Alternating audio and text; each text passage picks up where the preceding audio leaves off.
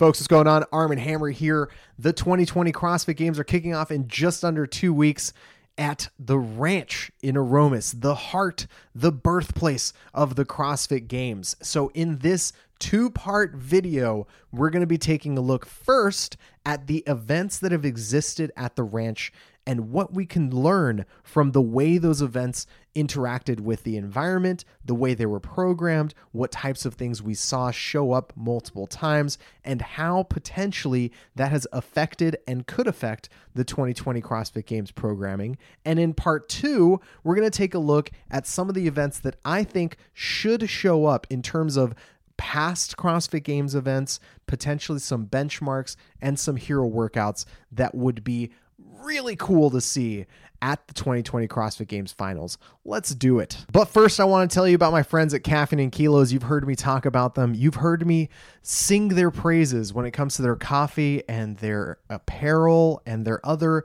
accoutrement of fitness and or coffee and or apparel things. But Caffeine and Kilos is just a dope company overall. They have great stuff. They're run by great people. They have mwah, choice design, and you can get any and all of their dope stuff on caffeineandkilos.com. So support them. They support me and the channel. Without them, a lot of this just would not keep going the way it has been going. So shout out to C&K for making my life a little bit easier and helping me provide you with a little bit of sweet content. Let's get to it. Now, the 2020 CrossFit Games are taking place at the ranch in Aromas, which has been home to four CrossFit Games ish. Three full CrossFit games and one day of competition from 2016. So we have quite a bit of data to take a look at here. However, not all of it is like super applicable. You can't really just look at the events that took place between 2007 and 2009 and directly extrapolate what you can expect this year not to a one to one degree because so much has changed from those early days of the CrossFit Games. That said, completely unrelated to what we're doing today, I think it is incredible to look back at those events. If you haven't, go back and check out the events from the 2007, 2008, and 2009 CrossFit Games. Maybe try and try and find some video of those events because it is fascinating to think about the games as sort of just like popping out out of nothing into existence through Dave Castro's mind and setting the tone for a dozen years of training and competition within the fitness space. It is kind of mind blowing to see where things started and the domino effect it had all the way from back then to today.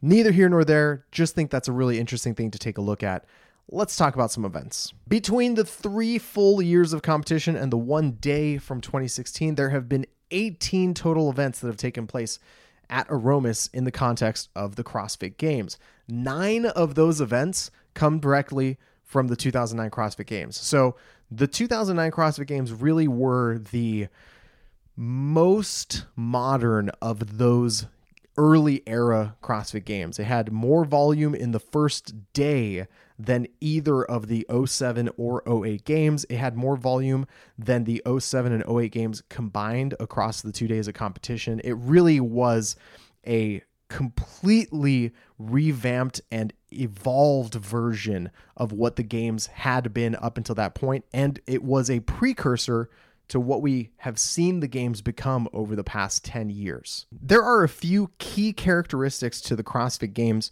that still hold true to this day that were kind of introduced way back when. And those things are going to be almost sounding almost sounding a little ridiculous to even point them out as characteristics to follow. But bear with me here. The first is the idea of a max level strength of test. Now, 08 did not have a max level strength of test, but it did have a heavy deadlift ish workout that was really just like a sprint with deadlifts and burpees, but that's how they tested the, the max level strength in that event. However, the idea of testing a one rep max, the total was in 2007, and there was deadlift ladder in 09 and another updated version of the deadlift ladder in 2016. Another thing that has kind of been born out of the 2007, 2008, 2009 Aromas feel is the unknown and unknowable. In fact, that was the whole big thing about the 2016 day that they spent at the ranch. They didn't even know they were going there until the morning of, or really it was the night before, since they had to get up at like two o'clock in the morning to do it.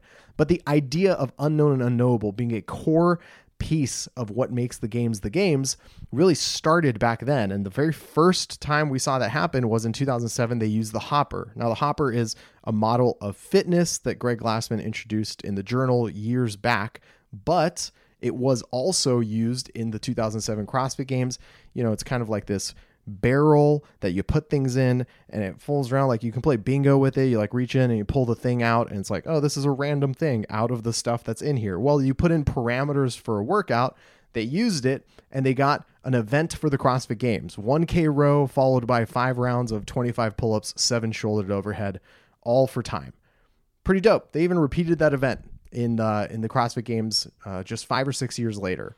So the idea of the unknown and unknowable being tested by something you can't expect, I mean, that's one end of that, right? The hopper from the 2007 CrossFit Games, you can draw a direct line from that to chaos in 2018 where they had no idea what movements they were doing or how many reps they were doing. There's a straight line there and along the way you can see there are some really big unknown and unknowable benchmarks and sort of like chapters that take place across the history of the CrossFit Games. The other thing that immediately sticks out when you look at the events that have taken place at the ranch and how they've affected the games programming since then is the real core value of running. Running has been a massive part of the games. The idea of ambulatory motion, of using your own body to move your own body, is a core piece of what it takes to test for the fittest on earth. And that's something that has been present every single year that they had events at Aromas in the ranch. There was always some sort of a run, at least one longer trail run. And they have kept that going with long runs or running events and multiple running events taking place in the games every year since then. Another trend that we saw really start in Aromas, and this is maybe an argument can be made here that this is just a Dave Castro thing and he's the guiding thread here. And perhaps that's that's a, fair argument to make but I think either way he's still doing the programming for the games. So the argument is real the idea of taking recognizable events or workouts things that would happen in the gym and elevating them to become a games event in fact in the 2008 CrossFit Games, they did chest to bar Fran. They did a heavy squat clean Grace. We've seen things that we would recognize as regular workouts or events that would take place in like a weekend throwdown at our own facilities take place in an elevated and more challenging fashion at the CrossFit Games. Obviously, the most extreme version of that is the stage one for the 2020 CrossFit Games. I mean, it was it was four out of the seven events were updated, elevated, evolved CrossFit Games versions of benchmark girl workouts from Fran to Diane to Annie to Nancy. I mean, these are events that or workouts that you and I would do in the gym and be probably like wrecked by and suddenly you make things way heavier and do more reps and change things around and they're wrecking CrossFit Games athletes. And I think that's a trend that started really in Aromas and something we've seen happen across the regionals as well as across the games through both traditional benchmark workouts like Double Pyramid Helen showing up in 2010 to hero workouts like Double DT or Heavy DT or Murph at the CrossFit Games or Regionals Nate or Tommy V or Randy at Regionals. So we've set this expectation of here are the things that we might expect based off of the history of the games from Aromas all the way through to modern times.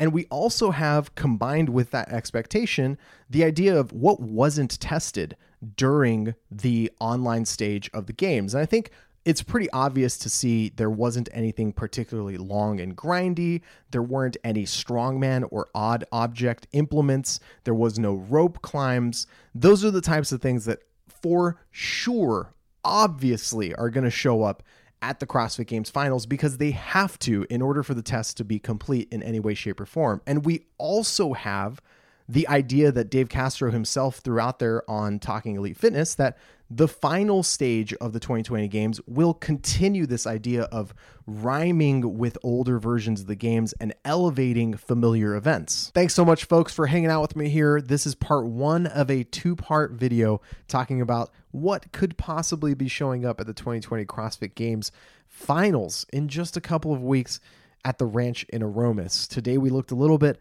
at the history of events at the ranch, what they have meant for the structure of the CrossFit Games and programming of the CrossFit Games since then, what maybe we can learn from it. And the part two video is going to be taking a look at some of the events that I think should show up from old CrossFit Games to benchmark workouts to heroes. It's going to be very cool. It's going to be a lot of fun. I hope you guys enjoyed. If I missed something, as always, leave it in the comments below. I will take a look at it and see you very, very soon.